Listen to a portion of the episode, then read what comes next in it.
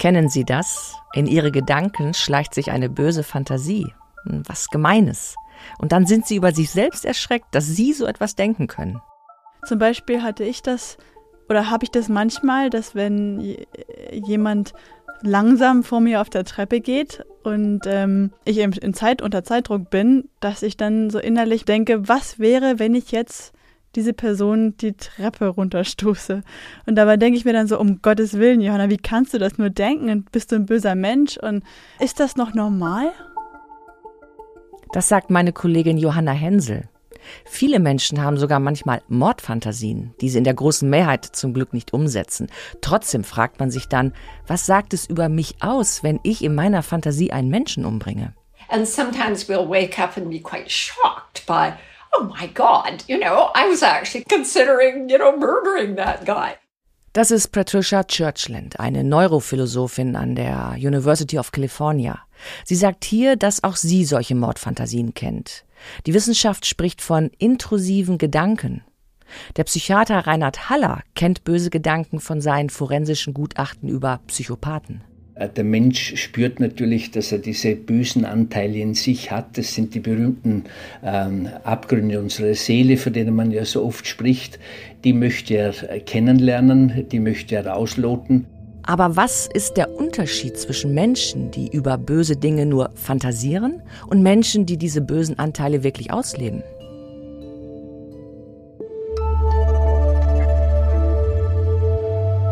Ich bin Hella Kemper und Sie hören den Podcast vom Zeitwissen Magazin. In dieser Folge geht es um unseren moralischen Kompass. Meine Kolleginnen Henrike Hartmann und Johanna Hensel haben Psychologinnen und Neurowissenschaftlerinnen gefragt, was böse Gedanken zu bedeuten haben und woher unser Moralbewusstsein kommt. Außerdem schauen wir uns moralische Entscheidungen beim Einkaufen an. Es geht um gute und böse Kleidung. Und wir sprechen mit einem Menschen, der nicht nur moralische, sondern auch rechtliche Regeln verletzt hat und deswegen im Gefängnis saß. Reinhard Haller kennt das Böse gut. Ich habe schon äh, letztlich, wie soll ich sagen, ein bisschen ein anderes Menschenbild bekommen. Als forensischer Gutachter ist es seine Aufgabe zu erkennen, ob ein Mensch zu böse für die Gesellschaft ist. Also ich habe jetzt schon auch Angst vor dem Bösen und glaube nicht nur an das Gute im Menschen, aber ich glaube auch, dass es in jedem Menschen böse Anteile gibt, die immer wieder in jeder Situation und im Leben jedes Menschen zum Durchbruch kommen können. Das Böse schlummert also in jedem, sagt hier Haller. Aber wenn wir über böse Gedanken sprechen, wer definiert eigentlich, was böse ist, Johanna? Ja, in der Philosophie hieß es lange Zeit, wir haben alle Gutes und Böses in uns, wir sind im Prinzip Egoisten und müssen dann moralisch erzogen werden. Die Neurophilosophin Patricia Churchland ist da ganz anderer Ansicht. Die sagt nämlich, dass unser natürliches Moralbewusstsein angeboren ist. Und zwar nicht nur uns Menschen, sondern allen Säugetieren. Das ist unsere Antwort darauf, wie wir überleben. And we see in mammals and birds something that you really see in no reptiles, no fish, uh, not in clams, not in lobsters. You see a care for the young. Now, why did that happen?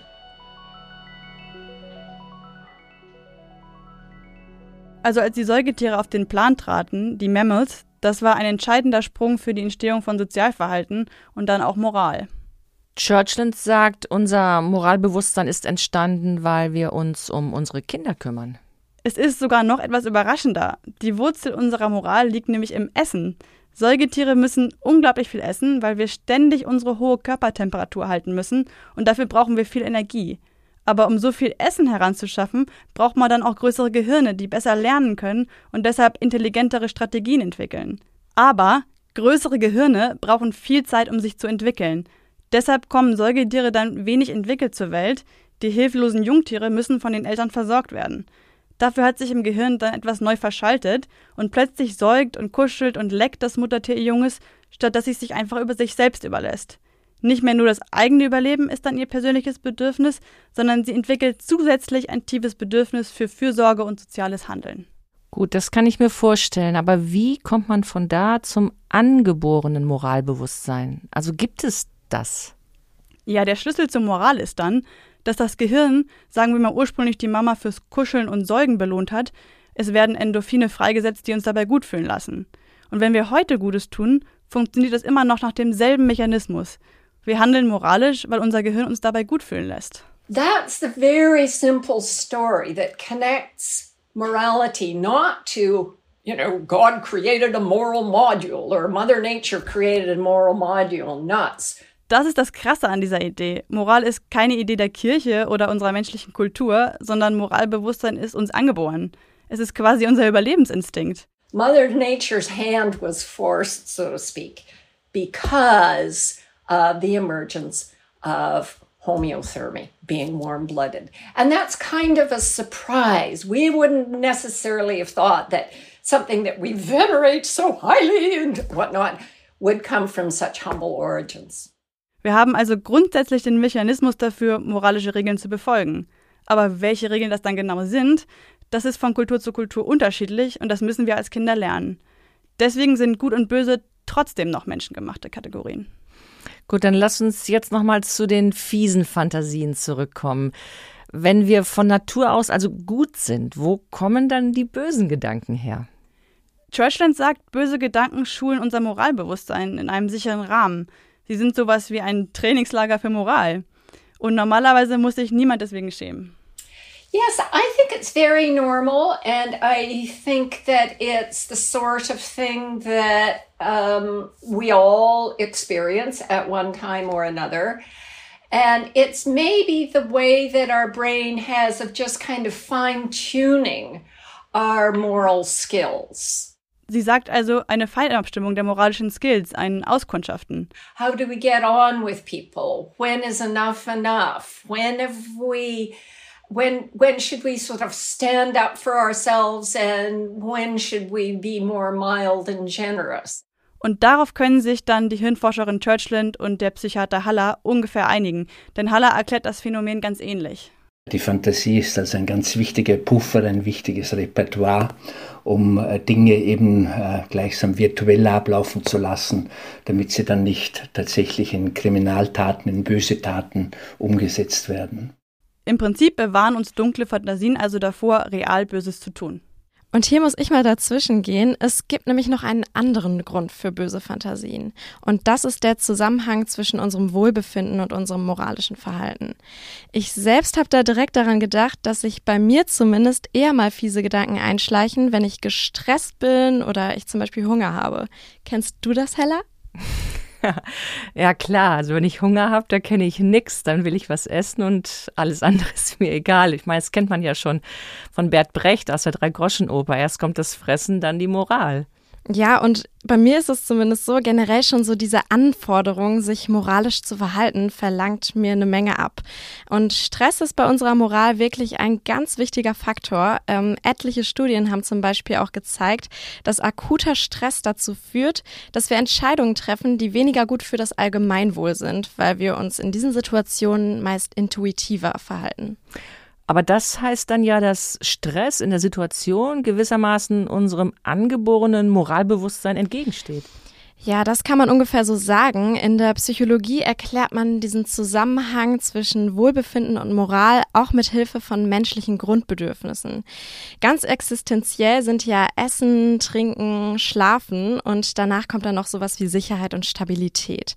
Wenn die in einer Situation nicht befriedigt sind, wir also übermüdet oder gestresst sind, können daraus dann auch fiese Gedanken folgen oder sogar Taten.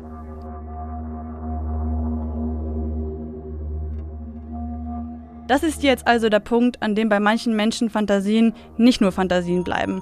Und das ist ja spannend, weil unser natürliches Moralbewusstsein uns nach Churchills Theorie ja eigentlich davon abhalten sollte. Ja, und zwar, wenn eine Situation uns an unsere Grenzen bringt. Das sagt Samantha Reisman vom Feldman Hall Lab an der US-amerikanischen Brown University.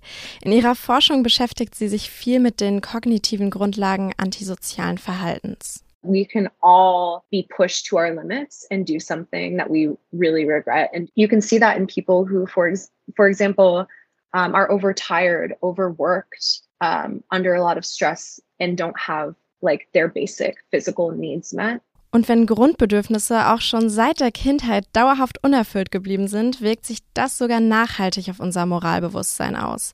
Das hat Darshana Weiss, ehemalige Psychologieprofessorin an der Notre Dame University in Indiana, erforscht. In ihrem 2018 erschienenen Buch Basic Needs, Wellbeing and Morality beschreibt sie, dass in der frühen Kindheit nämlich die Grundlagen für moralisches Handeln gelegt werden. Vereinfacht gesagt, leidet ein Kind an Hunger oder auch Liebesentzug, kann es sein, dass sein moralisches Bewusstsein sich nicht richtig entwickeln kann.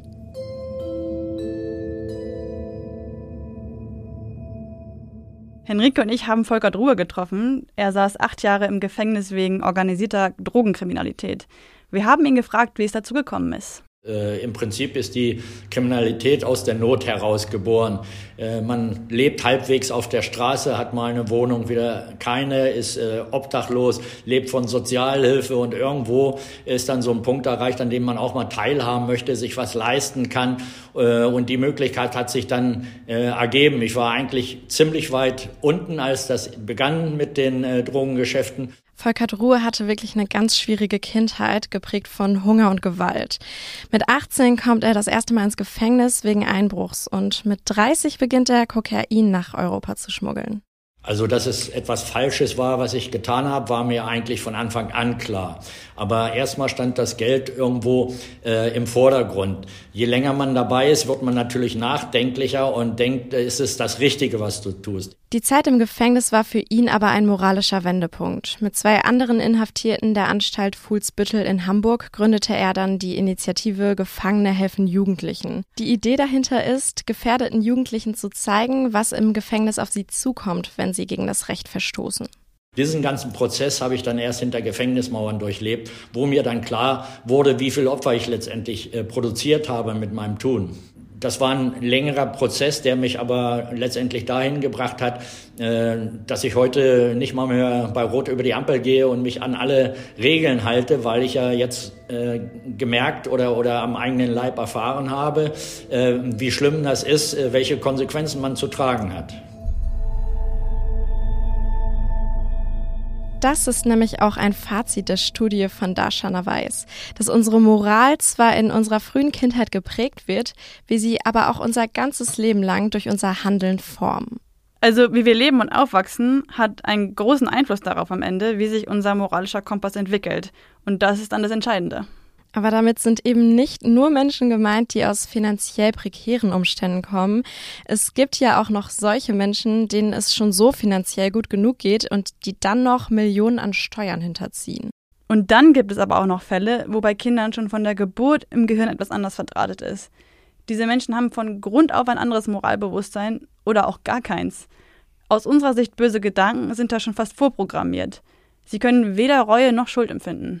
Dann wären da aber auch noch andere psychische Krankheitsbilder, bei denen bedrohliche Gedanken quasi zwanghaft vorkommen können, wie die Schizophrenie.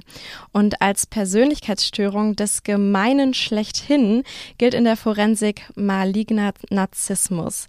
Trotzdem müssen Betroffene aber nicht zwingend zu TäterInnen werden, sagt Reinhard Haller. Äh, psychisch Kranke sind in ihrer Gesamtheit nicht gefährlicher als die Durchschnittsbevölkerung, im Gegenteil manchmal sogar ähm, weitgehend weniger delinquent.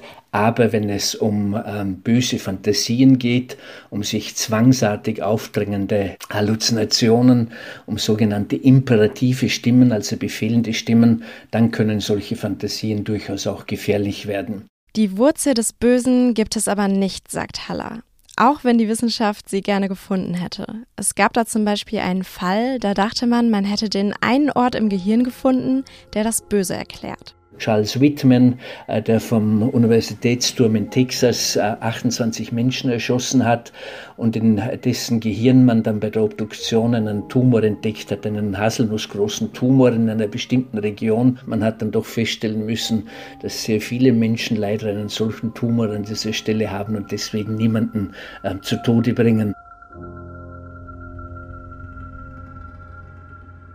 Es gibt übrigens auch kein Verbrecherchromosom und bis heute wissen wir eigentlich auch nicht ganz genau, wo unser Moralzentrum liegt. Wir haben eigentlich nur Ideen.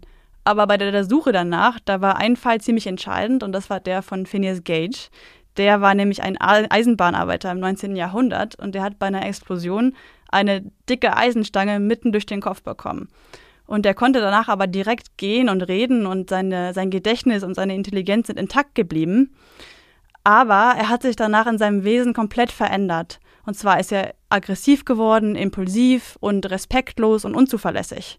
Die Stange hatte sich tatsächlich direkt durch den Teil gebohrt, den wir heute in der Wissenschaft als entscheidend für unser Moralzentrum, für Persönlichkeit und Impulskontrolle erachten. Das ist der präfrontale Kortex.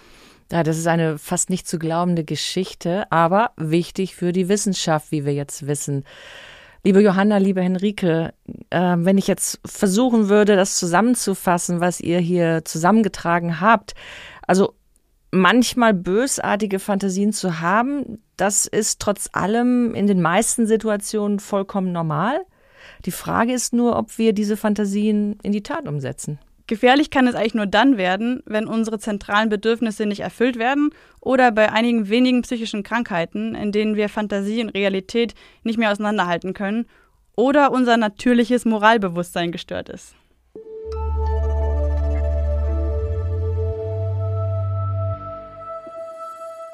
In der Modeindustrie gibt es ein Problem. Mehr als 20 Prozent der weltweit verarbeiteten Baumwolle stammt aus Xinjiang.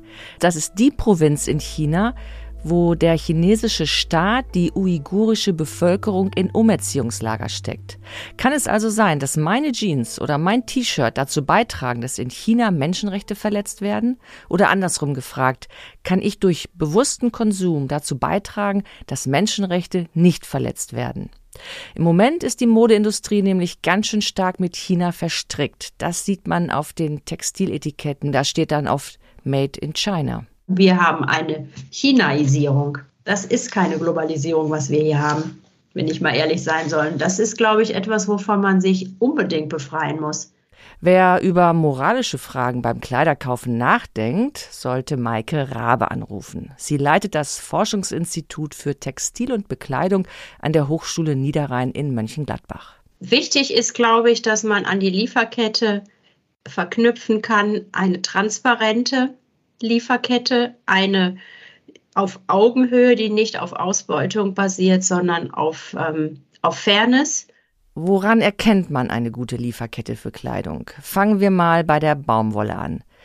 Da kann man ja nicht fühlen, wo die herkommt. Aber dafür hat Maike Rabe eine Lösung entwickelt. Wir haben gerade ein großes Forschungsprojekt, das am Donnerstag abgeschlossen wird, bei dem wir mit ähm, einem Partnerinstitut zusammen erforscht haben, dass man den geografischen Ursprung von Fasern identifizieren kann. Sind da jetzt in der Lage zu sagen, ob die Faser aus Brasilien kommt oder aus Indien oder eben aus China? Mit dieser Technik werden die chemischen Bestandteile der Baumwolle untersucht. Und die sind ja je nach Anbaugebiet unterschiedlich. Wenn also Baumwolle aus Xinjiang kommt, kann ein Textilhersteller das nicht mehr verschleiern. Und das ist ein Riesenaufschrei. Das können Sie sich vorstellen. Das möchte natürlich keiner wissen. In Deutschland gibt es jetzt den Versuch, eine transparente und moralisch saubere Produktion für eines unserer beliebtesten Kleidungsstücke aufzubauen.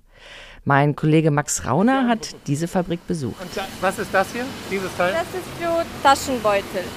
Wie viele Teile sind es insgesamt für eine Jeans? 16. Okay. 16 Stück. Die Fabrik stellt also Jeans her. Und wie viele Nieten sind in einer Jeans? Eins, zwei, äh, wir haben glaube ich fünf. Was ist daran so besonders, Max? Ja, das Besondere ist, dass diese Jeansfabrik eben nicht in China, in Vietnam, Bangladesch oder sonst wo in Fernost steht, sondern in Deutschland, in Mönchengladbach. Und es ist nicht irgendeine kleine nachhaltige Hosenmanufaktur, sondern die Fabrik gehört C&A und das ist immerhin einer der großen europäischen Textilhändler. Besonders ist auch, dass alle Bestandteile in dieser Jeans aus Europa kommen. Die Reißverschlüsse aus Polen, die Nieten aus Deutschland, das Garn aus Ungarn und ja, dann gibt es noch ein paar andere, aber alles innerhalb von Europa.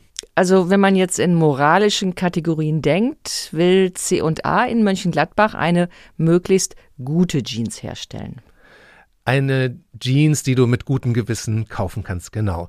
Das Ganze fällt unter das Stichwort Sustainable Fashion, also Nachhaltigkeit, soziale Nachhaltigkeit, äh, ökologische Nachhaltigkeit, bei einer Branche, die ja ganz schön in Verruf geraten ist. Durch Fast Fashion, durch die Arbeitsbedingungen in Fernost, durch einstürzende Fabriken, 2013 äh, Rana Plaza. Und ich habe die Leute hier in der Fabrik in Mönchengladbach mal gefragt, unter welchen Bedingungen sie arbeiten. Wie viele schaffen Sie am Tag? Wie viele? Wie viele? Wie viele Jeans machen Sie am Tag? Ja, ich kann äh, 1000 machen. Also super Team hier und äh, alle arbeiten zusammen und Arbeitsbedingungen, äh, die sind vollkommen in Ordnung. Gibt es in Deutschland moderne Maschinen? Und dann ist es einfacher, um, äh, im Iran war ein bisschen schwierig. Unterhalten mit Leuten, dass äh, wir haben auch Spaß sein hier. Sind Ja. Sie mit der Bezahlung zufrieden? Ja. So eine Jeans wird in rund 45 Arbeitsschritten Stück für Stück zusammengenäht, also die Taschen, die Vorderteile, die Rück Rückteile. Vier Tage dauert das Ganze und da wandern dann diese Stapel mit Kleidungsstücken von einer Nähmaschine zur nächsten oder zu einer Station, wo die Taschen aufgenäht werden. Ganz am Anfang, da liegen die großen Rollen mit blauem Denim, das ist der Jeansstoff. Wie viel, Entschuldigung, wie viel Meter ist ein so ein Ball? So 100 bis 120, maximal 150. Die kommen jetzt aus Italien. Ja. Das ist Uwe Gansfort, der Geschäftsführer. Die Baumwolle, wo wächst die? Die wächst überall in der Welt, aber nicht in Italien. Die kommt wirklich dann auch aus Afrika, Indien und so weiter. Aber aus zertifizierten ähm, Bio-Baumwollfarmen. Ja, denn Baumwolle wird man nicht in Europa Das anbauen. werden wir nicht schaffen, nein. Der ist schon seit 30 Jahren bei C&A und er hat die ganze Globalisierungswelle mitgemacht. Bis Ende der, der 2000er Jahre hatten wir noch Eigenfertigung in Mettingen. Mettingen bei Osnabrück, da kommen die Unternehmensgründer her, Clemens und August, C&A. Anzüge und Sakkus wurden dort hergestellt. moderne Fertigung. Aber selbst das hat sich dann irgendwann nicht mehr gelohnt, dass wir dann nach Osten, nach Bulgarien, nach po erstmal nach Polen, dann nach Bulgarien, immer weiter China, Bangladesch gegangen sind. Und äh, ja, jetzt sind wir wieder hier. Haben wir Und was kostet dann diese Jeans im Geschäft? Bei C&A, da kostet die 60 Euro, die aus Europa, die Jeans aus Bangladesch, die gibt's auch noch, die kostet dann nur 30 Euro. Man kann natürlich sagen, dass beides viel zu billig ist, dass Kleidung teurer sein muss, damit wir weniger davon verbrauchen, aber so weit geht C&A dann doch nicht. Wie viel Prozent der C&A Jeans kommen denn aus dieser europäischen Produktion? C&A will langfristig zwei Prozent seiner Jeansproduktion in Deutschland herstellen. Jetzt kann man sagen, naja, das ist ja nicht viel. Ist das jetzt Greenwashing? Ist das nur eine PR-Aktion? Äh, ich habe mal die Textilprofessorin Maike Rabe gefragt, wie sie jetzt diese C&A-Fabrik, diese Jeansfabrik hier in Mönchengladbach einschätzt. Ich würde jetzt auch sagen, diese Bilanz kann man nicht nach sechs Monaten ziehen. Und das ist jetzt einfach auch die Krux. Im Grunde möchte jeder das jetzt schlecht rechnen. Und egal mit wem man spricht, die sagen natürlich, ja, es kann ja nicht funktionieren. Wie meint sie das? Also warum sind die anderen da so skeptisch? Ja, die Textilbranche sagt im Prinzip, in einem Land wie Deutschland sind die Löhne ja immer noch viel zu hoch, die Energiekosten sind hoch, das rechnet sich nicht, hier Textilien, hier Kleidung herzustellen. Jetzt erst recht nicht mehr. Jetzt erst recht nicht, weil die Gaspreise steigen. Äh, ich glaube aber, diese Rechnung funktioniert so nicht mehr. Einmal, weil in China und Co. die Löhne auch gestiegen sind. Außerdem, weil die Lieferketten so unsicher sind. Suezkanal war blockiert, Corona-Pandemie, da gab es diese ganzen Schiffe, die vor Shanghai lagen. Und jetzt kommt auch wieder die Moral. Stell dir vor, China würde Taiwan angreifen, dann können die in Mönchengladbach noch einen Friedensengel auf ihre Jeans drucken. Würdest du diese Jeans aus Deutschland denn mit gutem Gewissen kaufen? Ja, also von dem, was ich dort gesehen habe, würde ich das. Wobei die Sache mit dem bewussten Konsum hat noch einen kleinen Haken, nämlich noch besser als eine Jeans aus Europa zu kaufen, ist es gar keine zu kaufen oder erst jedenfalls dann zu kaufen, wenn ich wirklich eine neue Jeans brauche. Du hast in der aktuellen Zeitwissen-Ausgabe über Deglobalisierung geschrieben, da ging es aber nicht um deine Jeanshosen, sondern es ging um eine Mikrowelle. Ja, ich wollte eine neue Mikrowelle kaufen und ich habe mich gefragt, könnte ich ein Gerät finden, das nicht in China hergestellt wurde. Das war der Ausgangspunkt für eine Recherche bei Firmen, die sich von China unabhängiger machen wollen. Und da geht es dann um die Frage, wie weit man die Globalisierung überhaupt rückgängig machen kann und was das am Ende für uns bedeutet. Diese Reportage lesen Sie in der aktuellen Ausgabe vom Zeitwissen Magazin. Danke, Max. Was wir nicht erklären können. Die unmögliche Kolumne von Christoph Drösser. Heute, warum erröten wir, wenn wir ein schlechtes Gewissen haben?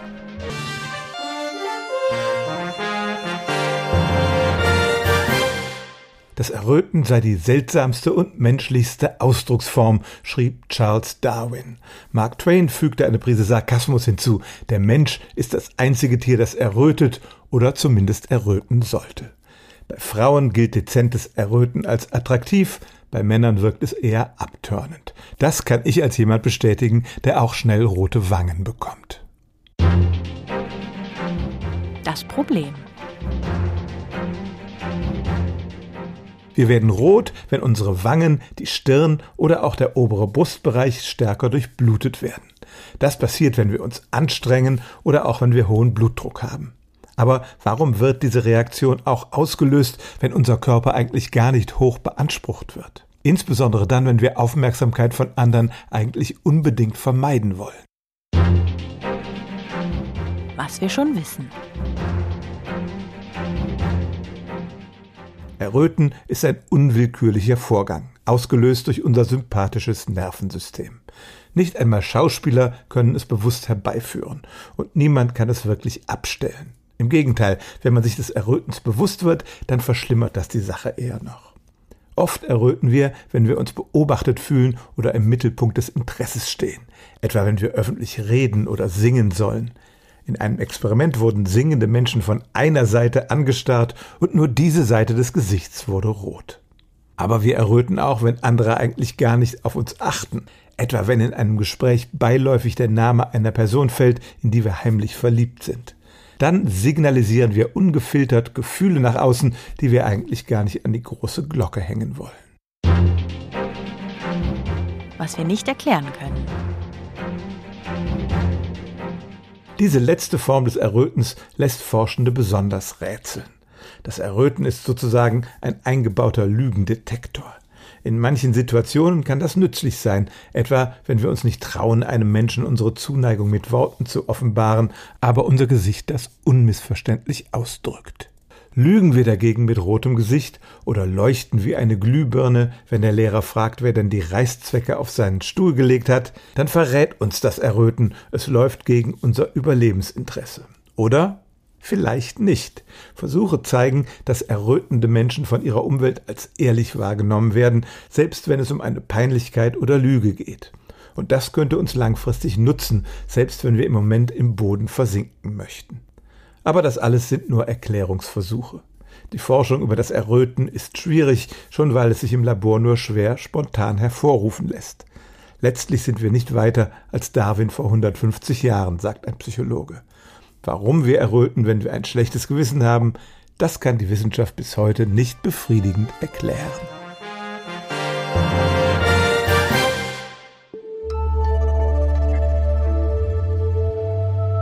In der aktuellen Ausgabe von Zeitwissen hat Axel Hacke die Titelgeschichte geschrieben und er verrät darin uns das Geheimnis der Heiterkeit. Im Heft gibt es jede Menge spannende Gespräche mit Wissenschaftlern. Die Astrophysikerin Alessandra Buonanno erklärt uns, warum das Weltall gerade in Aufregung ist. Eine Medizinerin berichtet aus der Neurologie, ob es bald bessere Medikamente gegen Migräne geben wird. Und Architekten und Designerinnen wissen, wie zu Hause Behaglichkeit entstehen kann. Ein kostenloses Probeheft von Zeitwissen können Sie bestellen unter zeit.de slash wissen-podcast. Und die Links zu dieser Folge, die finden Sie in den Shownotes. Und wenn Sie Fragen oder Kritik haben, dann schreiben Sie uns gern an redaktion.zeit-wissen.de. Das war der Podcast vom Zeitwissen Magazin. Am Mikrofon verabschiedet sich Hella Kemper. Wir hören uns im Oktober wieder. Werbung Liebe Hörerinnen und Hörer, kennen Sie schon das Magazin Zeitwissen? Es steckt voller Impulse und Inspirationen für Ihren Alltag und bringt Sie auf gute Gedanken. Bestellen Sie jetzt kostenlos Ihr persönliches Kennenlernexemplar unter www.zeit.de slash podcast-wissen.